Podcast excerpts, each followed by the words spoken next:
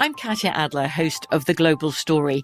Over the last 25 years, I've covered conflicts in the Middle East, political and economic crises in Europe, drug cartels in Mexico. Now I'm covering the stories behind the news all over the world in conversation with those who break it. Join me Monday to Friday to find out what's happening, why, and what it all means. Follow the global story from the BBC wherever you listen to podcasts.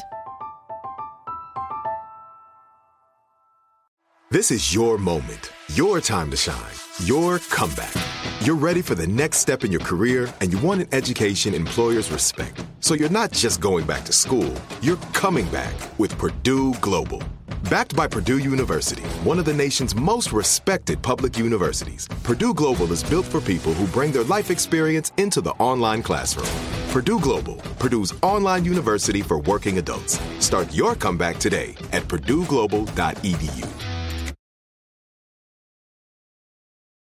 From Rococo Punch and iHeartRadio, this is The Turning.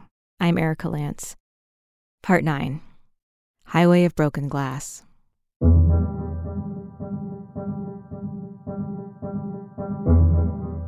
Over the time I've worked on this podcast, one word has come up again and again. It was like a cult thing. If you look at the characteristics of cults, it's like unswerving obedience to a charismatic leader, check. One doesn't always know where to draw the line between religion and cult. You're only getting input from one source. You're isolated from everyone else. And that's what I mean by brainwashing. And that's why it sometimes reminds me of a cult. I tried to leave the word cult out of conversations with former sisters, or at least not be the one to bring it up first. My fear was that once that word was on the table, it would shade the sisters' retelling of their time in the MCs. But the comparisons kept coming up. For example, control over media, how the missionaries of charity are only allowed to read books that their mistress assigns to them. You couldn't read the newspaper, hear the radio, anything like that. We weren't supposed to be looking around at anything really, and that was called keeping custody of the eyes. Another example Sisters are cut off from their families and past lives. I didn't know that I'd only get to write a letter home once a month. I didn't know that I'd only get to visit my family once every 10 years. I had no idea about all of that. Limited sleep. I've heard so many sisters mention the late nights and early mornings, always waking at 4:40 a.m., which might impact a person's ability to think critically. Early morning meditation was a struggle. I was always tired as a missionary of charity. And so most of that half hour, very often, not always, but very often, is just a struggle to stay awake. Sisters were seen as more holy if you needed less sleep, you were strong, you could take a lot of physical pain and not complain and offer it up. There was, whether it was conscious or not, there was a lot of value put on that. And every day we scrubbed the same patch of floor for half an hour.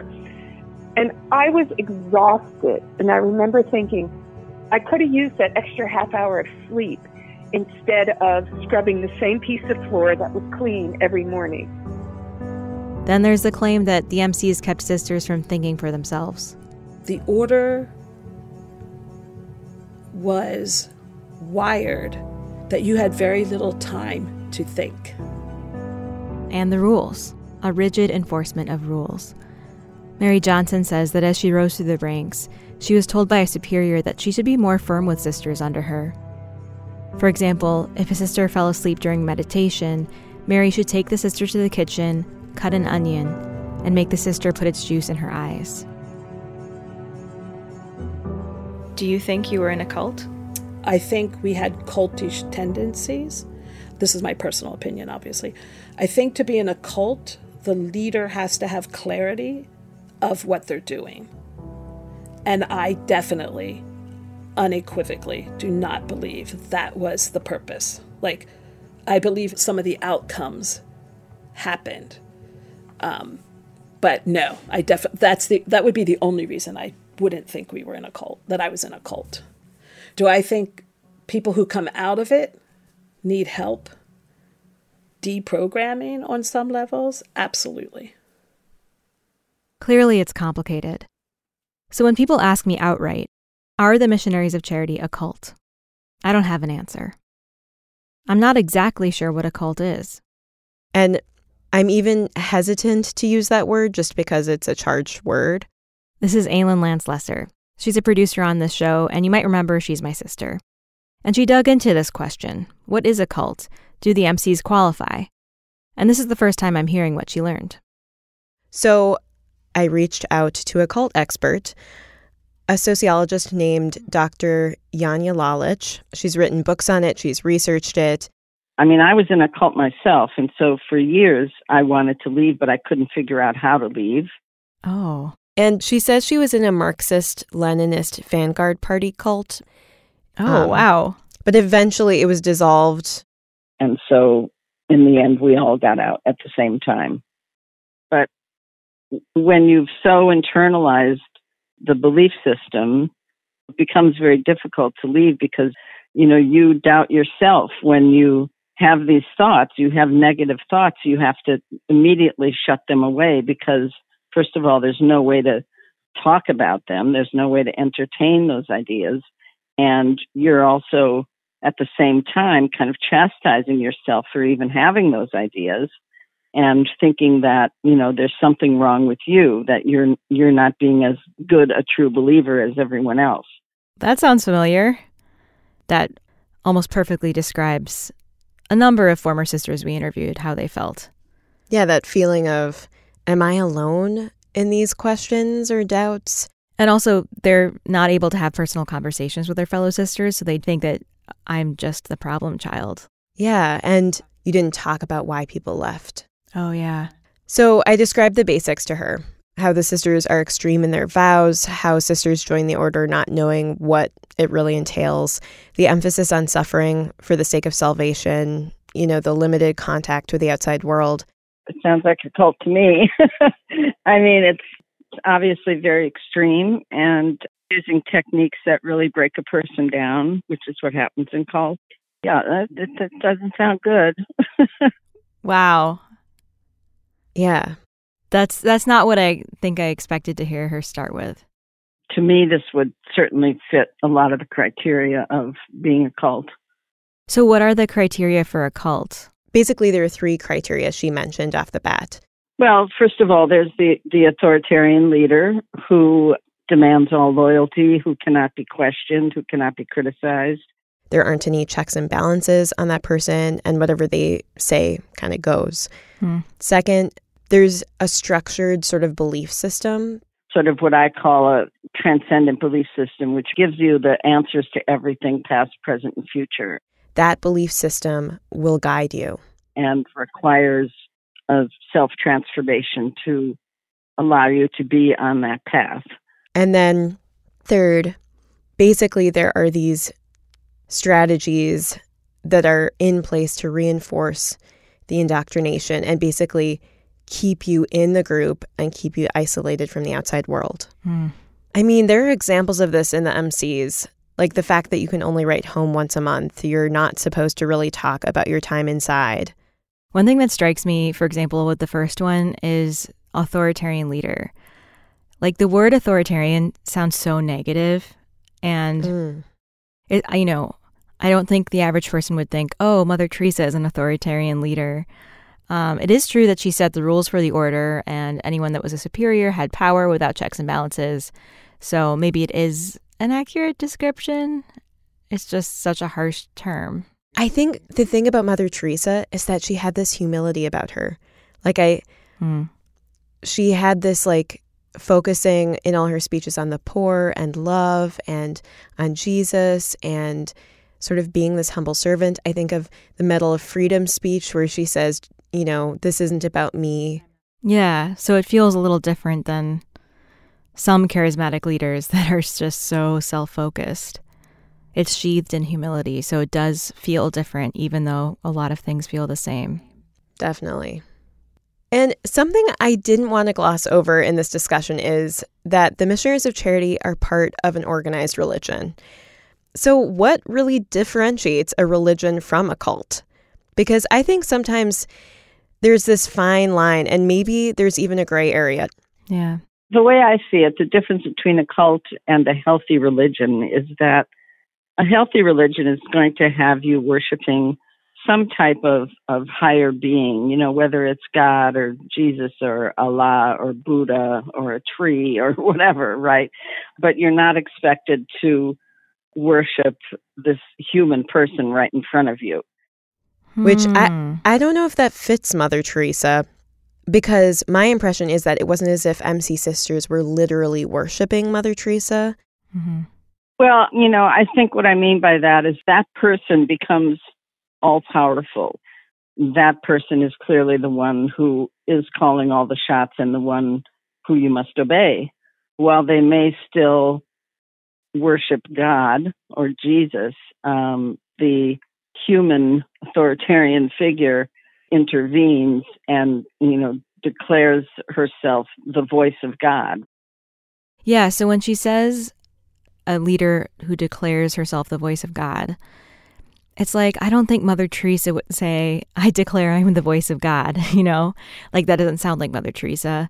Um, And yet, and yet, the superiors are the voice of God. I mean, that is the phrase we heard over and over again. And she is the superior of the General. superiors. yeah, yeah.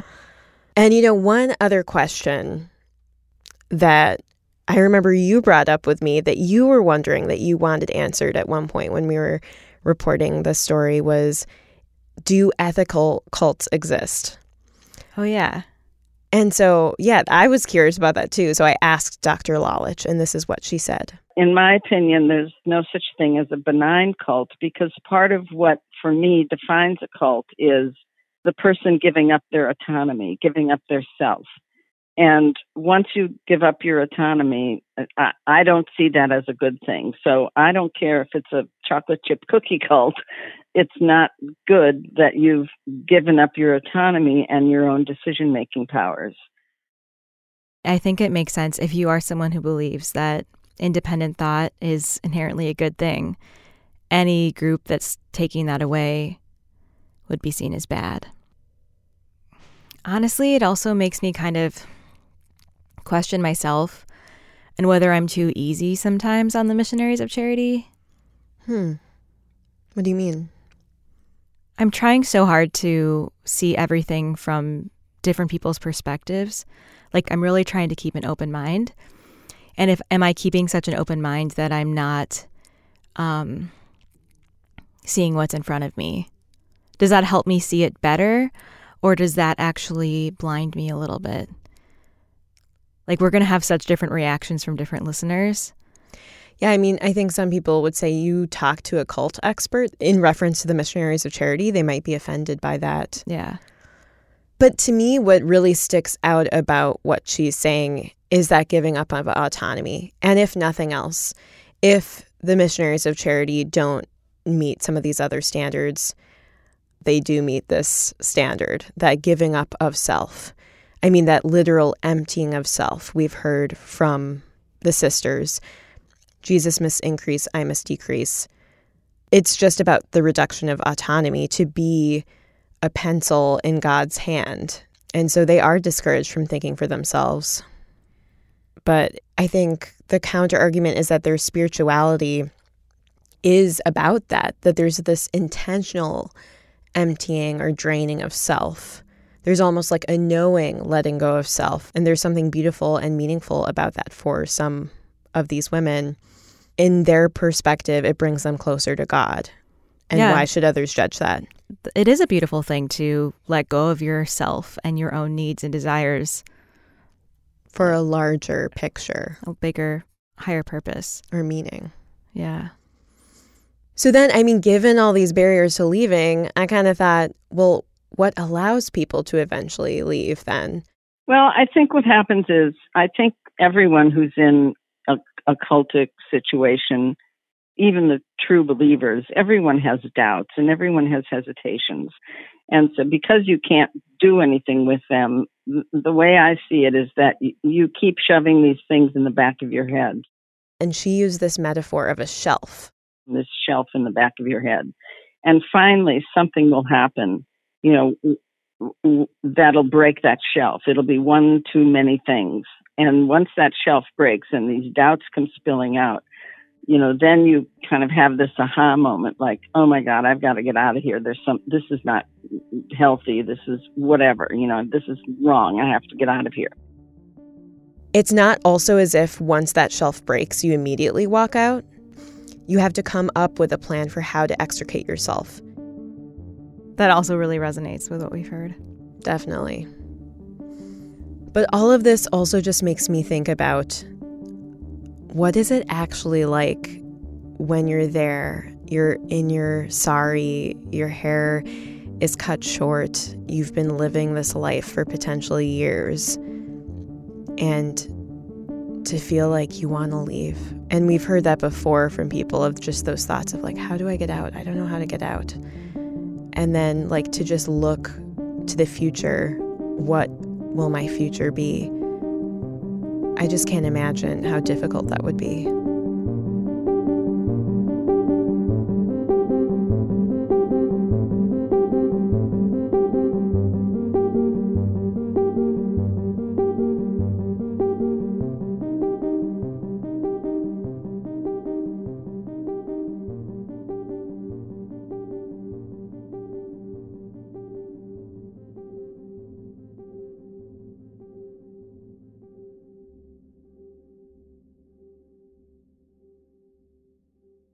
A lot of former sisters we spoke to didn't want to be recorded. And that includes all of the former sisters we talked to who were originally from India. That's an important perspective because a lot of missionaries of charity are Indian. That was part of Mother Teresa's vision from the beginning. In my mind, not being able to hear their voices is something that's been missing in this podcast. One phone call with a former sister from India hit us hard. She repeatedly said that being an MC was like slavery, she said the impact was like a quote, shadow on your mind. The way of thinking, the inability to make friends, the relentless guilt. She said it stays with you. And she felt that life inside the MC society was so busy it left no time to think. She said there was, quote, a lot of brainwashing going on. Colette Livermore, the Australian sister whose story we've been following, she used the same language. What is brainwashing? Brainwashing is that you you're only got one source of information. They know everything about you, even your most personal thoughts. And if you start to think you want out, they're there to sort of talk you out of it. Colette tried to leave the Missionaries of Charity in 1980. She knelt in front of Mother Teresa in Calcutta and said she wanted to leave but Mother Teresa pressured her to stay. She's the saint, I'm the sinner. she must be right. Uh, I just knelt there until she dismissed me. So Colette stayed and took her final vows. In our interviews, Colette repeatedly questioned why she hadn't left sooner. She often blamed herself. She'd say she wished she had more of a spine, more confidence to take action, but she also seemed keenly aware of some of the pressures that kept her there. You're cut off from your family, and you can't, you haven't got a friend, and you're just struggling to survive. Colette remembers how sisters would report on each other, like a time she was accused of having a particular friendship. The girl I joined with, Ruth, she and I had walked to Mother House together. It just happened and we were saying the rosary along the way, and we just happened to walk together. And this was reported because we're never usually together. And so I just exploded, and and then I was, and then then you have to go through the whole rigmarole of kneeling down and confessing your lack of self control, and uh, it just went on and on. Again and again, her superiors admonished her for thinking for herself, she says. She learned to question the motives of everything she did. It's a very negative atmosphere.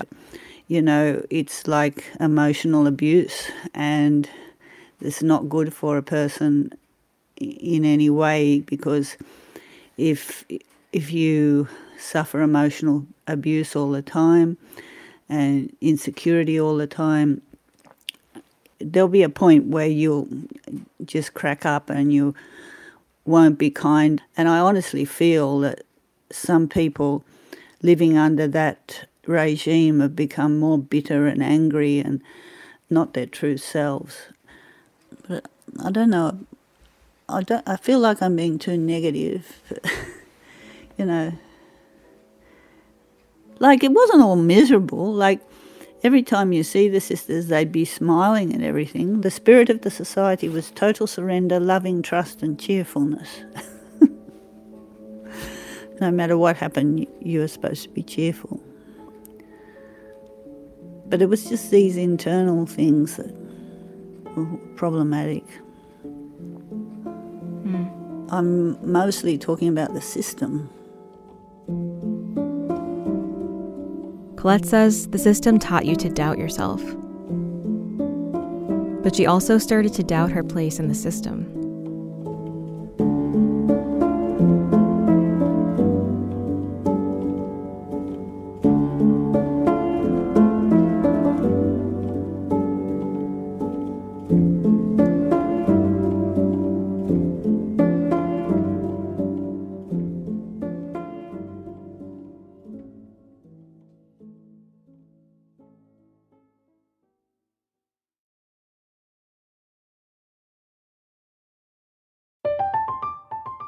Katya Adler, host of The Global Story. Over the last 25 years, I've covered conflicts in the Middle East, political and economic crises in Europe, drug cartels in Mexico. Now I'm covering the stories behind the news all over the world in conversation with those who break it. Join me Monday to Friday to find out what's happening, why, and what it all means. Follow the global story from the BBC wherever you listen to podcasts. Xfinity has free premium networks for everyone this month, no matter what kind of entertainment you love. Addicted to true crime? Catch killer cases and more spine-tingling shows on A&E Crime Central. Crave adventure? Explore Asian action movies on Hi-YAH. Searching for something extreme? Check out skating, snowboarding, and more on Fuel TV Plus, the global home of action sports. And find crowd-pleasing bops on iHeartRadio's Hit Nation playlist. There's new free shows and movies to love every week. Say free this week in your Xfinity voice remote. By 1983, Colette Livermore had been a sister with the Missionaries of Charity for 10 years. Then she was transferred to an MC house in Australia, her home country. So on the way to her new assignment, she was allowed to visit her family. She met her mother and sister at a train station, and they ran up to greet her. All three of them were in tears. When Colette left Australia for the MCs, her sister was 10 years old. Now she was a young woman. So I was in my own country, and the culture clash, the the way of doing things was even more jangly. You know, it, it just wasn't, didn't feel right. Colette was stationed in Bourke, in the outback, about 400 miles from home. It just seemed culturally inappropriate the way we were behaving with the Aboriginal people, trying to call them for Sunday Mass when they didn't want to go. the kids didn't want to go. At this point, it felt like a daily struggle to stay in the order. I knew that I couldn't go on like this. And I think if you're not true to yourself, you, you quite literally lose yourself. You're not who you are. Finally, she told her superior. She was done. The superior had her see a priest, he told Colette her desire to leave was the result of an evil spirit. Besides, he said, what would you do? Where would you go? Colette said she wanted to study medicine, and he told her that was pride talking. It was an impossible dream. A novice mistress whom Colette had previously worked with wrote to her. She said Colette had to walk through a dark night of the soul. The crisis she was feeling would purify her. Colette says this was insidious because it flattered her. A dark night was a sign of saintliness. But even with that in mind, she says she felt like she was cracking up. And so I finally wrote to mother and said, please don't delay this anymore. I, I really need to leave. She didn't give the letter to her superior like she was supposed to. Colette was often in charge of the shopping, and on one of her trips, she mailed the letter to Calcutta herself. About six weeks later, Colette got her answer. Mother Teresa's writing is very distinctive. I knew um, what it was. All of the other sisters in the house, there were only four of them, had gone to a nearby city for medical appointments. Colette was alone. Which is unheard of. the first time ever in the whole time I was in the society. She stepped out of the house and onto a dirt road nicknamed the Crystal Highway because of all of the broken glass. She stood there, letter in hand, the shards glinting and lighting the way to the horizon. And she read My dearest child, you are asking for a year of absence. I personally don't like it, but the church permits it. If you still want it, you can go home to your mother for three months without the religious stress. Be careful when you are out, for you carry in your heart the precious treasure, your vocation, your vows. I will pray much for you. Do not let the evil one deceive you. You belong to Jesus. He loves you. God bless you. Mother Teresa, MC. Yes! I'm free.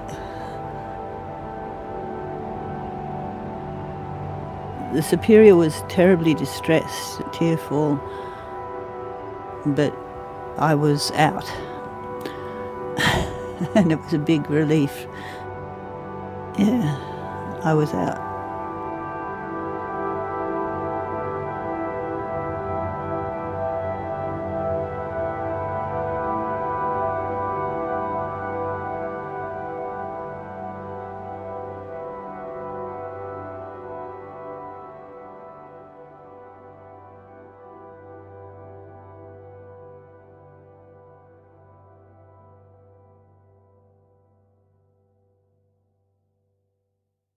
Mary Johnson would stay in the order for 20 years, and she didn't know it yet, but her time there was slowly running out.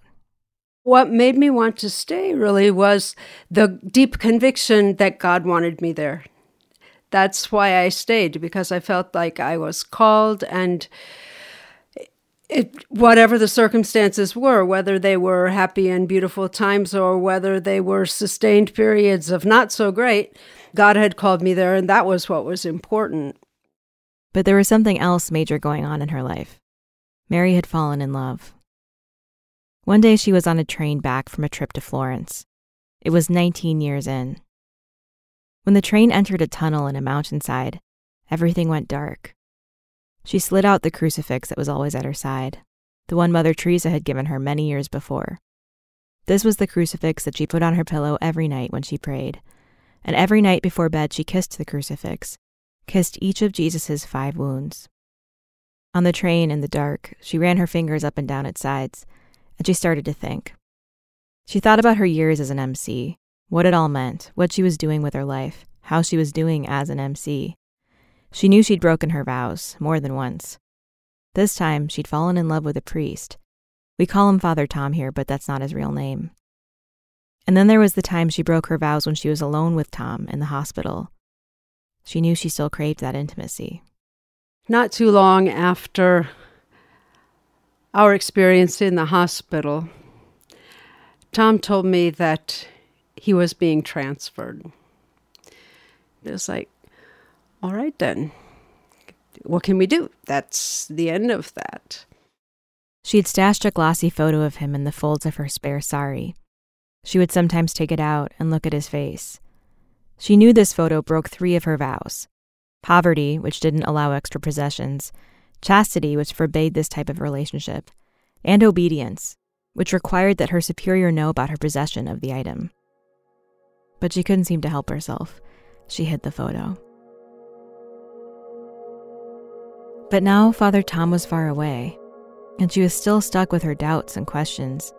They rushed through her mind as she rode that train back to the convent. I just was holding Jesus on the cross uh, in my hands and wondering, what am I going to do? This is, I feel so conflicted. And it's not just about Tom, it's also about being asked to do things that just don't really sit right with me. It's about feeling so conflicted about the things my superiors were doing The organization didn't look like the one that I had joined so many years earlier. I had to make a decision, and I couldn't be, you know, kind of one foot in, one foot out. So she made a plan. She decided she would spend one year keeping all of the rules. Doing the best I can to be exactly the sort of missionary of charity that Mother Teresa would approve of. She told herself that if at the end of the year she could be herself, her true self, and still be a missionary of charity, she'd make a firm commitment to stay. But if not, she'd leave. Because I didn't feel like God wanted me to be somebody other than the person He made me. Of course, to fulfill that pact, to be a good missionary of charity, she knew she'd have to give up Tom and his photograph. So she took it from its hiding place and brought it to the chapel. There was a candle burning, and I held that photo up to the candle and watched as, as the photo turned to ash, and it felt cleaner. It felt cleaner. She gathered the ashes and blew them out the window.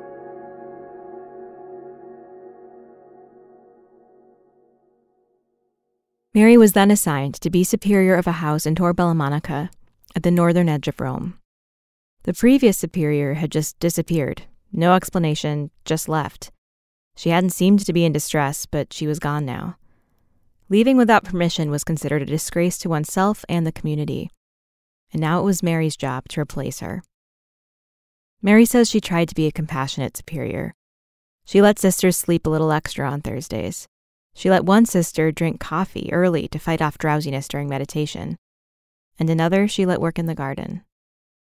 She also tried to infuse her mission work with new meaning. I want to help the poor people get out of poverty, not just make them a little bit more comfortable being poor. You know, I had tried when I was superior to get some programs in place which would actually do that.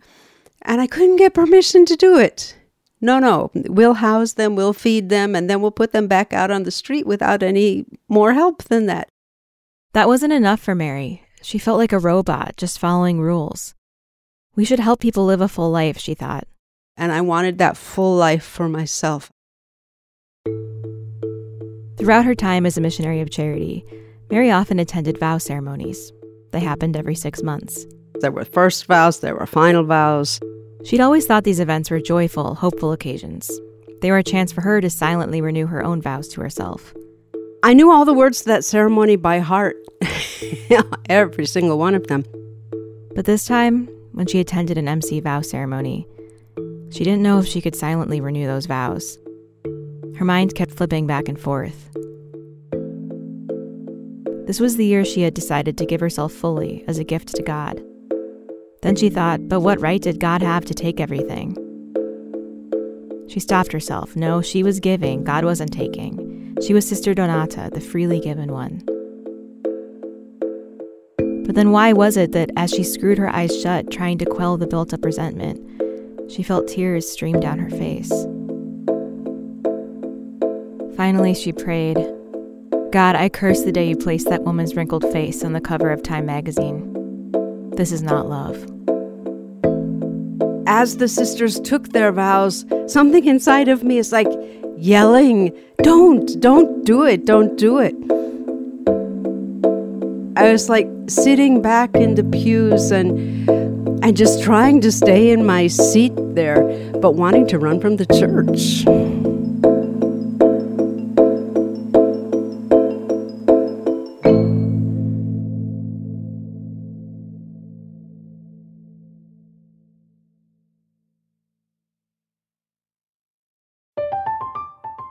I'm Katya Adler, host of The Global Story. Over the last 25 years, I've covered conflicts in the Middle East, political and economic crises in Europe, drug cartels in Mexico. Now I'm covering the stories behind the news all over the world in conversation with those who break it. Join me Monday to Friday to find out what's happening, why, and what it all means. Follow the global story from the BBC wherever you listen to podcasts. Xfinity has free premium networks for everyone this month, no matter what kind of entertainment you love. Addicted to true crime? Catch killer cases and more spine-tingling shows on A&E Crime Central. Crave adventure? Explore Asian action movies on Hi-YAH. Searching for something extreme? Check out skating, snowboarding, and more on Fuel TV Plus, the global home of action sports. And find crowd-pleasing bops on iHeartRadio's Hit Nation playlist. There's new free shows and movies to love every week. Say free this week in your Xfinity voice remote. It was 1996, Mary Johnson's 20th year in the MCs. As the end of her one year promise to fully follow the rules approached, she asked to take double penance. She thought it would bring her clarity and strength. She tightened the chains around her arm and waist twice a day. She hit her legs double the number of times. She no longer believed God took pleasure in her pain, but she did it anyway.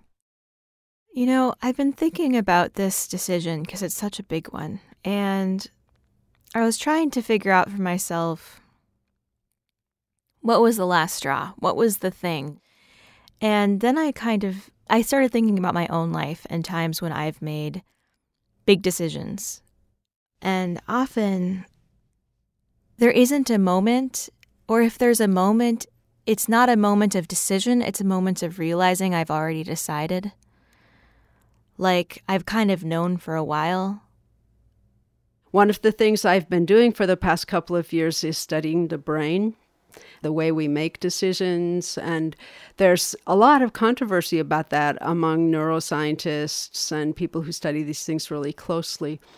And it seems that a lot of decisions actually get made before the person is conscious that the decision has been made. All of these different experiments even just real simple things like you can raise your hand whenever you want to raise your hand.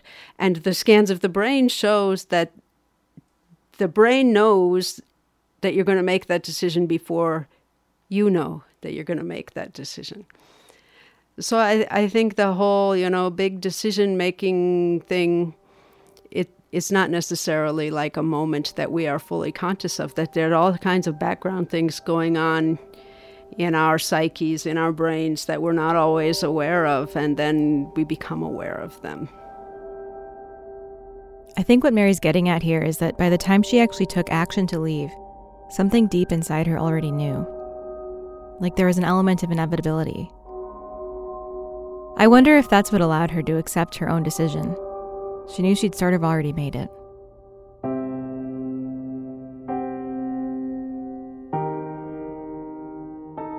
Mary remembers on Christmas Day, 1996, an MC priest shared his own story in a homily. Something about it struck her, cut to the core of her decision on whether to leave. And he said that a year ago he left the fathers because he didn't even know if he wanted to be a priest anymore. So he said he went away praying and thinking and struggling. But at the end, he'd come to the conclusion that he would never be happier than as a priest. So he came back to the MC Fathers. Then he told them God works in very surprising ways, and we must not be afraid to follow the stars he sends us, even if the journey takes us to unexpected places.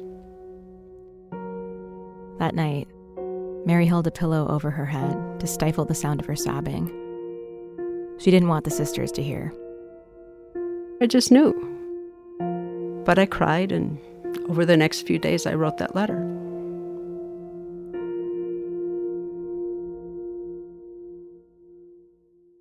On January 1st, 1997, she wrote to Mother Teresa. She asked to start the official process to leave the MCs. It's called exclaustration. It would involve a year away from the MCs, before fully leaving the order, when Mary could pray and discern her path. It's sort of like a leave of absence. If after a year Mary still felt leaving the order was best, she would request permission from the Pope for a dispensation from her vows. Mary told Mother Teresa she loved the sisters and was grateful, but she was leaving and she would not change her mind. Even though it was the first of the month, Mary decided not to cut her hair that night as she usually did. Mother Teresa had told us never go a month without cutting your hair. She said that that road only led to leaving the convent. But I was lucky because my hair was curly, and even as it grew, it didn't grow out in a way that could be seen. She also stopped taking the discipline. She never would again. I didn't leave the convent without faith, without trust, without hope, without love. I had a lot of it. I just, I didn't leave because I had turned against God or my vocation or because I was bitter. Or I left because I believed God wanted people to flourish. And I knew I wasn't flourishing there. So, how could it possibly be that God wanted me to stay? And lots and lots of prayer, lots and lots of discernment. Mary felt called by God to a new place. Around this time, Father Tom was still far away, in another country. Before he left, we had had an agreement that if anything important happened, we would let each other know. So I had his phone number. I called him and told him that I had received permission to leave the Missionaries of Charity on a one year leave of absence. And when I told Tom that I would be leaving for a while, he asked, Does this mean that you would consider marrying me? And that question just kind of floored me because I, I wasn't expecting it. And it wasn't really a proposal either. It was like, what, what did he mean? And I wasn't leaving to marry him. I was leaving really to be myself, to find my own way. And I felt like I loved Father Tom so much, and I was scared that it would be a distraction for me. I felt like I really needed to figure out what God wanted of me.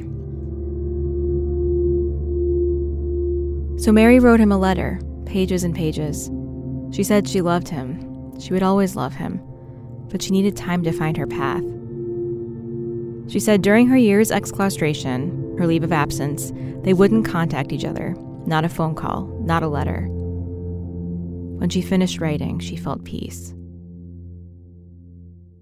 And then she waited for Mother Teresa's response. By this time, she was quite old and she wasn't always remembering things. And I received a letter back signed by her. It was kind of a form letter, but she had signed it, giving me permission to leave. She wasn't supposed to tell anyone about the news yet. She wouldn't tell any of the priests and volunteers she worked with until right before she left. When the time came, she would say as instructed, I'm going to America to be closer with my family, as there is some trouble the sisters really wanted uh, to contain any sort of public relations damage that might come. Like any sister who was transferred, she'd have no contact with the people she left behind. She'd give up the relationships she'd formed over 20 years. But she wanted to warn the sisters under her care. There were just six sisters. I was their superior.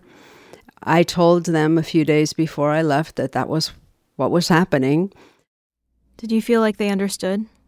I don't think they had any idea the degree to which I had been struggling and praying and discerning. Whenever Mary visited the larger convent nearby, sisters would cry and ask her if it was true.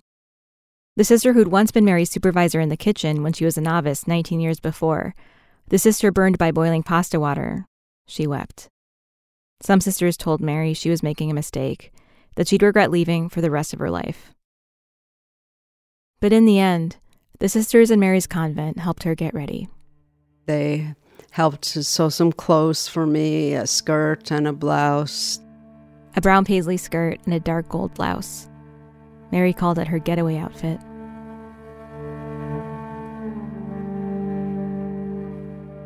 Mary didn't want to discuss her departure with Mother Teresa in person. She'd gotten permission to leave in a form letter, and Mother Teresa was 86 and frail Mary thought the news might give her a heart attack. But things didn't go as planned. She came to Rome where I was, and somebody reminded her that shortly I would be leaving. And she came and she found me and she brought me to her room and she says, What is this mother hears about you? So, what is it mother hears about you? And I said, Mother, I'm, I'm leaving. And she couldn't believe it. And she tried to convince me to stay, and it's a very, very, very, very difficult situation and conversation. Mary knew Mother wanted explanations, and there are countless things she wanted to say. More than anything, Mary wanted to talk with this woman who had defined her life, to tell her everything she felt, to explain. Mother, she wanted to say, my God isn't like yours. Your God asks you to deny yourself, He counts each sacrifice. Your God is Jesus crucified, mine is the God of resurrection, who says, Enough of this suffering. Let's heal the world. Above all, she wanted Mother Teresa to know she loved her. Did Mother know how much? Mother Teresa said, Sister, listen to Mother. Talk to Mother. She hit her hand on the desk with each word. But Mary knew if she started listing her reasons for going, it would turn into a dialogue. She knew what Mother Teresa would say, what persuasive argument she'd launch into. And she knew Mother Teresa would be convincing. She still had a power over Mary's psyche. And at a certain point, she says, Mother could believe this about anyone, but she cannot believe it about you. And we never had another conversation. That was the last conversation I had with her. I left. She died three months later. And uh, I still dream about her from time to time.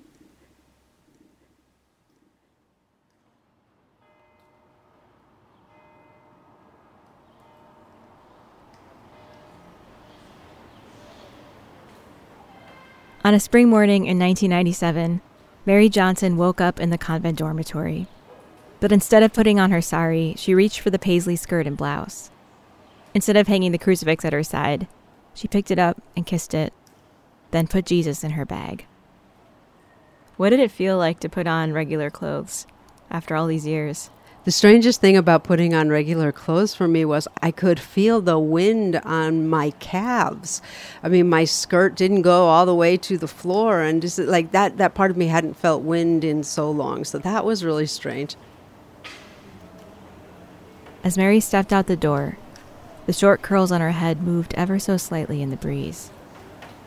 More than half her life had been in a convent. She was 39 years old. Now she just needed to figure out what next.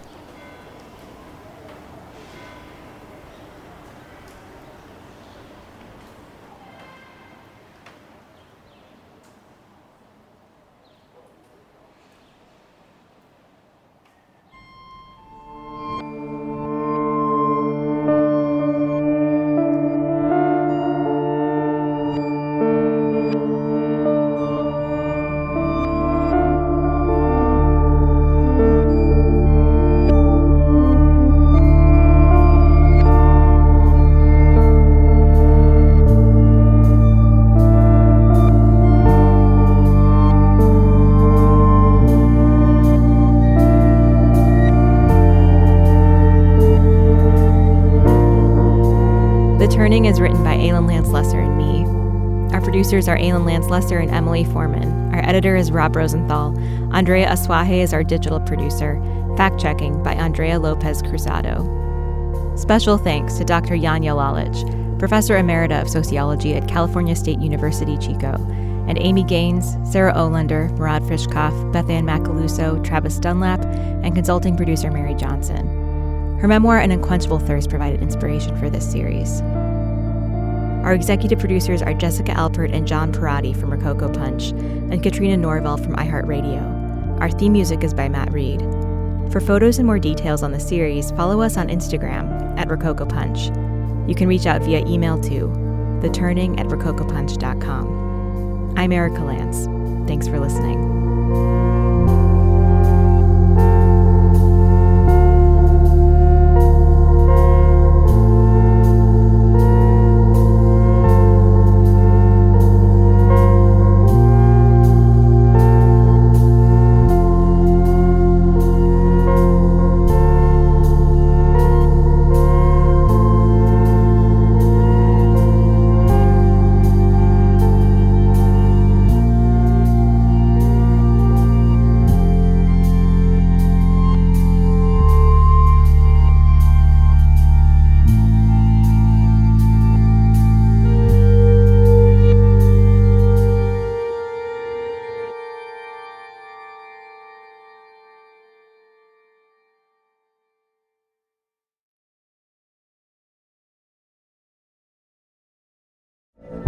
From BBC Radio 4, Britain's biggest paranormal podcast is going on a road trip. I thought in that moment, oh my God, we've summoned something from this board. This is Uncanny USA. He says, Somebody's in the house, and I screamed. Listen to Uncanny USA wherever you get your BBC podcasts, if you dare.